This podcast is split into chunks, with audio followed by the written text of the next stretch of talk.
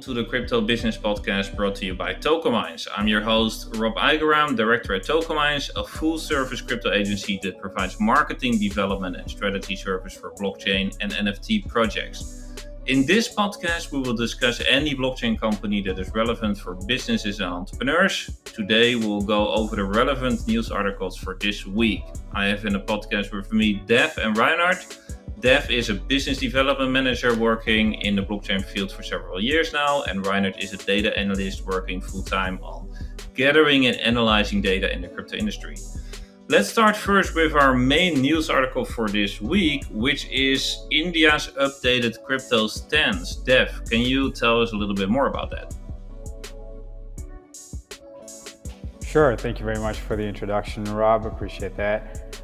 Um, so the theme this week has been to uh, uh, to cover some of key uh, international announcements. Right, several countries coming out and announcing um, their adoption of CBDCs. And, and, and you know, for me, uh, India rings a, a loud bell. Uh, on the Economic Times, uh, you know, India recently introduced their budget for the year 2022. Uh, and they announced that they're going to um, legalize, obviously, the use of cryptocurrency assets, but uh, you know, with the heavy or the maximum tax uh, bracket of 30%, right? Um, so anytime there's a transfer of virtual cryptocurrency assets, they'll be taxed at 30%, and there's no deductions allowed um, at the time of um, you know um, de- declaring your taxes at the end of the year. So this goes into effect next year, April 2023. Um, and, and while this is obviously a, a, deterrent for a lot of people because of the maximum tax bracket, I think it's been perceived or received by the general public in, in a favorable way because what it does is it, uh, it diminishes any or uh, any prior previously existing um, ambiguity around uh, the country's stance of cryptocurrency, right? Um, and and with the CBDC now, and uh, I think that will um, complement the existing payment systems. India has a strong payment systems, digital payment systems that, as it is, uh, makes uh, uh, paying for the, the, smallest of transactions at a grocery store or a larger transaction is very easy. So with now the CBDC on the blockchain, I suspect or anticipate that uh, uh, locally they will now uh, allow for uh, borrowing and lending on a larger scale. So more DeFi apps that could be coming out of this place, and uh, a more uh, interesting use cases in, in the D app development sector that one could see coming out from India. Yeah, that was my first thought. That I think. Um, Oh, sorry, how, how does this crypto tax work then? This 30%? It's every time you make a transaction, how, how do they calculate? Right. So, so basically, what they're saying is that um, your you, the, the the it'll be like a, you know a capital gains tax, for example. It's it's they've now considered at the same bracket. So at the end of the year, at the end of fiscal year, when you declare your gains and income, when you file taxes, this particular segment will be uh, taxed at 30%, right? Uh, so that's um, uh, that's the that's that's the impact that it has uh, with regards to taxation, at least, right? Um, and there are other couple of impacts as well. There's one on regulation and obviously legal consequences that come off of this, right? So uh, jurisdiction, uh, the, the, legal system will have to also adapt to this to this new new new ruling, and um, so so uh, from, from that standpoint, uh, there's more positive sort of uh, resonance uh, in, in the general public here, or at least in the news media that we read of. Um, uh, yeah, I saw with clarity now. Yeah. As well. Uh, that he also responded quite positively, right? He, he was saying finally some some serious regulation, but too bad about the tax. But in general, yeah, correct. And it it's also it's also coming from uh, pretty high up, right? It's a pretty kind of it's pretty sure that this is um, gonna happen. Right, it's in the annual budget, right? So anytime there's a fiscal budget released every year, uh, that's that's official dictum essentially, right? It gives clarity on what's happening in regards to investments. It gives clarity on what those sectors of investments will be, how FDI, which is foreign direct investment, will play a key role, how foreign manufacturers can come establish their businesses here, and among other things, where the nation's priorities lie with regards to infrastructure, which is roads, constructions, you name it, education, right? So now um, it's interesting to see that with, with India, this plays a, a, very important, has an important impact because India has not yet established itself as a key economic player. It is growing at a rapid pace. It's go, it's, it's got a strong economy projected to grow at a rapid pace, but it's not, it's not the US, it's not France, it's not the UK, right? where where CBDC would have a, a positive impact in, in, India, it may have or it may be received negatively in the U.S. and in the West, where liberty takes a greater precedence, uh, not ease of uh, government control, right? So um, that sort of ties me into the next article that I wanted to share with you, which is a, an op-ed piece on Newsweek, where um, uh, the the editor and the authors are frowning upon um, the U.S. is, uh, you know, um, welcoming or or piloting a CBDC program, right? It's kind of follows the same path as, as uh, in the footwork of, of, China, footsteps of China, where they're already piloting um, uh, their CBDC uh, with millions of people already transacting, um, daily consumers and whatnot. Uh, in, in, the U.S., uh, obviously, yes, they'll they'll have again uh, better uh, transparency on what's happening with their currency and what kind of transactions are taking place. But there's a huge concern about sovereignty and, and liberty and, and the implications that they have on um, uh, on, on, knowing and, and maintaining the data, right? So another key thing to look at is, is the fact that this is all on the blockchain. So the data of every individual consumer now is going to be on that blockchain, which will which the central government would have access to, which is not the case right now. So people are up in arms about that uh, aspect of, of the CBDC, at least in, in the US. What are your thoughts there, Rob? Um, yeah, I think the privacy issue does make a lot of sense, but at the same time, there, I don't know which uh, technology they will base it on, but I do know that, for example, Ethereum is working on implementations to allow for, for more privacy in transactions. And for sure, there are other blockchains as well that already have this uh, feature. So I think it doesn't necessarily need to mean that um, all the transactions are visible for everyone, but I'm not sure. Um, yeah, what, what technology they will use for this. Right, right. And speaking about new technology, uh, my last and final article to complement our talks on CBDCs is, uh, is the one by theblockcrypto.com. Here uh, we have Celo, which is an open source uh, um, software blockchain that launched a, um, a, a stable coin which was pegged on the Brazilian real, right? And um, it was, it's been uh, already introduced and uh, again, this is now, uh, it reminds me of what India has done with their introduction of their, uh, or their plans for a CBDC. Here, it's a stable coin on, pegged to the real, but again, the use cases will be similar, I feel, where the BRIC countries now, which are gaining a momentum in economic growth, are uh, are trying to uh, you know again, be the incumbent nations when it comes to use cases for for DeFi applications. So for businesses looking to leverage blockchain, you can you can definitely see a lot of use cases coming out of uh, uh Brazil and Latin America wanting to leverage uh, the, uh, blockchain and cryptocurrency, and now this stable coin, which they think would be would remain stable. Uh, obviously, depends on how the real does going forward. Um, uh, we will see use cases coming out with regards to again financial lending, borrowing, banking on a larger scale. Yeah, definitely uh, interesting. And Rob, yeah, your thoughts here? Yeah. Yeah, no, for, from my perspective, it, I think, it, yeah, it's definitely interesting. I think there's quite some some projects with uh, kind of stable coin um, features. Terra blockchain is one of them. It's a Korean one that has actually, um, you know, not just like the Korean local currency, but they support a lot of different ones. Uh, and uh, it's good that you mention it in combination with like the CBDCs because it's kind of competition for them, right? So you have these kind of uh, uh, central bank based ones versus kind of privately operated ones. And the second one is definitely most popular right now, especially for USD. so there's a lot of people also talking, okay, why do you even need a CBDC? Because we have already very well uh, working uh, stablecoins as is. Um, yeah, those are my thoughts about that. What about you, Reiner? Okay, there's yeah. So, uh, I heard about it. Like have said multiple times about the uh, India is emerging market, right? And yeah, it's kind of related to me because I found an article about the also coming from uh, emerging nation, emerging market nation. Like this time, I got a brought an article from m mcrypto.com so here, as we can see, like Indonesia trading regulators approves trade Bitcoin. Yeah, like it it has been like a month uh, after the rejection from OJK, like the finance uh, institution in Indonesia.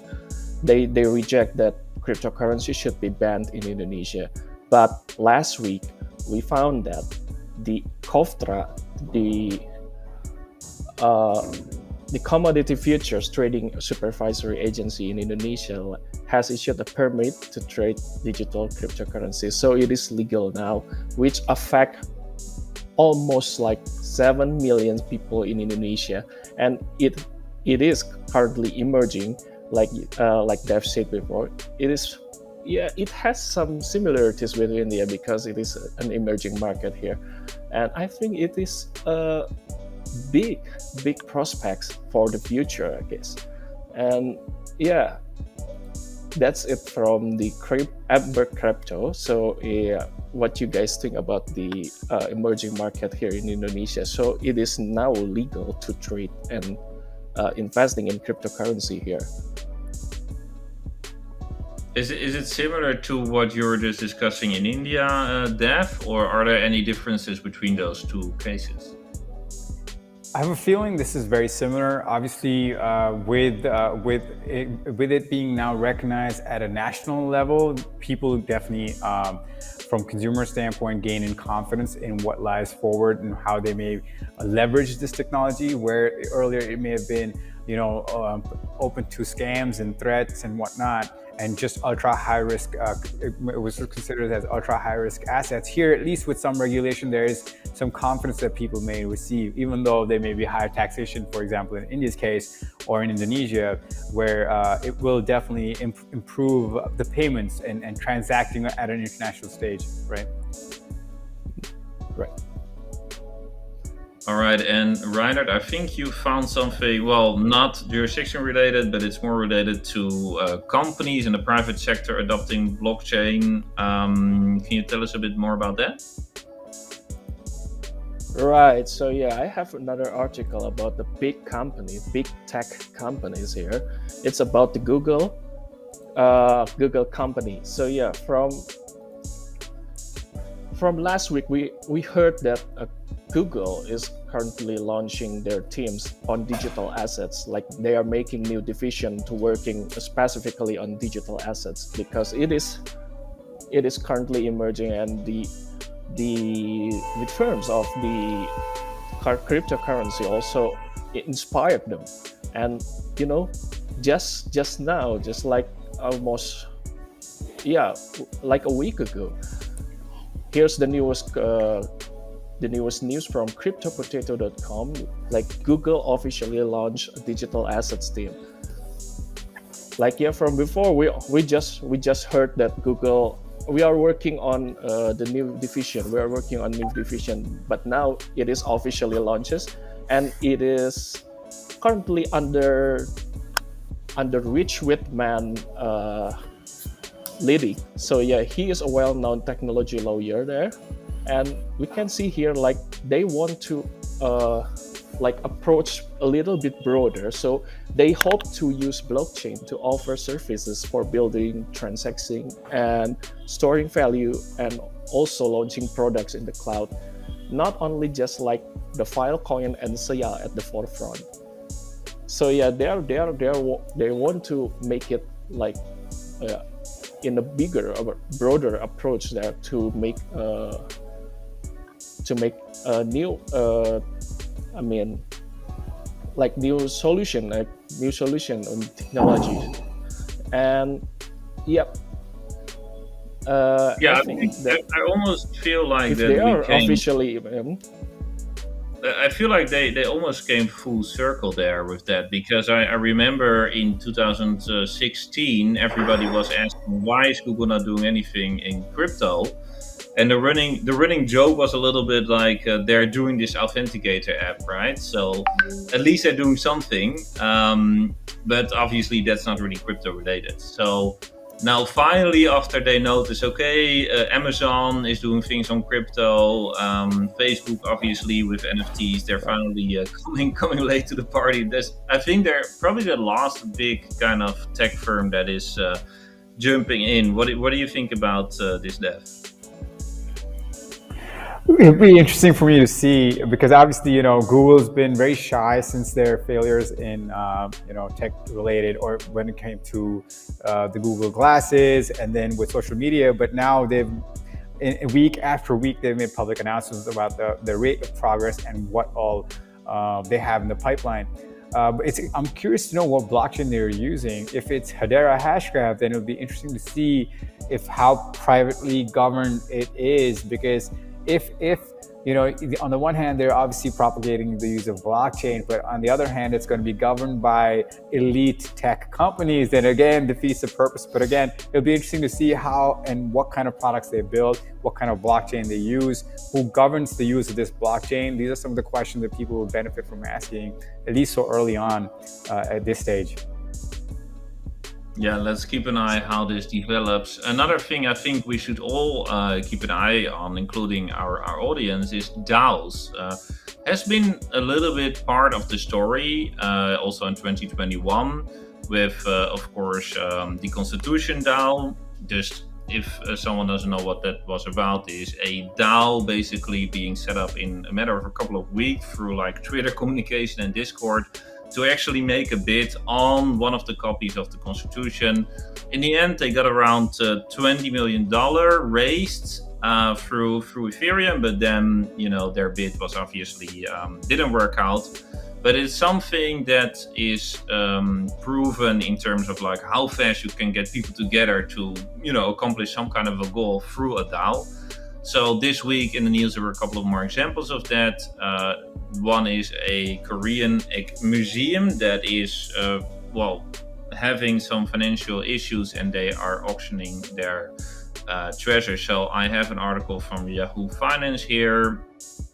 Uh, having actually two DAOs uh, being set up that are gonna take part of their auction of some of the National Museum of uh, Korea's treasures. Um, so yeah, it's interesting. Um, the DAOs are called National Treasure DAO and Heritage DAO, and uh, they're formed independently of each other uh, when the media in Korea reported that uh, the museum is financially struggling. Um, so let's see how this will uh, will turn out. But that's uh, definitely something that is popping up more and more. Related to this is a article here from Business Insider which is about an existing DAO. So obviously, um, DAOs are also tightly related to NFTs because some of them actually have um, a, um, a treasury of NFTs inside of their DAO, and the members that are part of the DAO they own basically fractional ownership of uh, of those NFTs. So this is a particular DAO that has a good collection of Bored Ape Yacht Club NFTs, which of course uh, have their floor price uh, quite uh, seen uh, increased in the last uh, in the last months, and it's one of the most successful NFT projects out there actually. Uh, so they have a collection of 81 of those, and the fractional ownership of um, their tokens um, are actually a lot lower in value than the, than the actual assets that that they fractionalize. So the assets being then the Bored Yacht Ape Club um, NFT. So they had a, a, couple of ideas within the DAO because there's a decision making process in the DAO to submit a proposal, what to do. Then the community can vote on that, but uh, some of them were not voted uh, to pass. And now there is a, um, a vote um, going about if they should sell those you know those those NFTs in order to decrease the value of the, the underlying assets by about 50% apparently. And then obviously uh, they will be paid out in dividends to the DAO holder. So um, it's actually almost an opposite dynamic which you see with other uh, DAOs, where the under, the fractionalized ownership tokens are a lot higher valuated uh, than the actual uh, underlying assets, and obviously in the last two weeks with some pressure in the market, that value will drop as well. Um, but in this case, it was the opposite. Maybe because it was an NFT kind of um, treasury that, that was backing it but it's definitely some interesting um, development regarding DAOs and something definitely to keep a close eye on to see also the possibilities there and how things work out. So, yeah, what do you guys think uh, about uh, this news? Right. Uh, very quickly, uh, the whole concept of a DAO to begin with, decentralized autonomous organization, kind of like a community that you know that has voting rights and, and some sort of a say based on their ownership of, of, uh, of assets on that DAO. Uh, or or like a shared bank account essentially right where the, the the organization again run on the blockchain um, gives more power to people who are part of this community and together we've seen uh, very interesting um, uh, incidents take place in the last six months where DAOs, essentially communities, have come together in a bid to buy national documents, or in this case, uh, uh really save uh, an NFT collection in, in, in, a way, help its value.